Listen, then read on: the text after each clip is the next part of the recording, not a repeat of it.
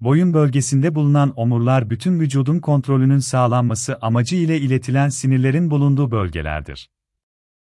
Kafa kökünden başlayarak yedi omur bulunmaktadır ve bunlar gerek bağ dokular ile gerekse de jel dokusu ile kaplanmaktadır.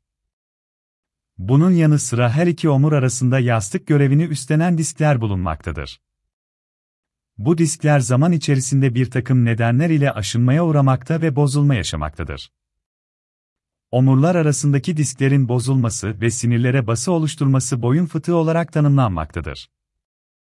Boyun fıtığı problemi yaşayan hastalar: boyun ağrısı, kol ağrısı, parmaklardan başlayarak kolların uyuşması, cisim tutmada zorluk ve tutulan cisimlerin düşürülmesi, yürüme sırasında zorluk, hareket kısıtlılığı gibi günlük yaşamı ve yaşam kalitesini olumsuz etkileyen şikayetler yaşamaktadır. Bu şikayetler ile doktora başvuran kişiler öncelikle ayrıntılı bir fizik muayeneden geçmektedir. Aynı zamanda, manyetik rezonans, M R, bilgisayarlı tomografi ve bir takım sinir testleri ile fıtık probleminin konumu ve derecesi belirlenmektedir.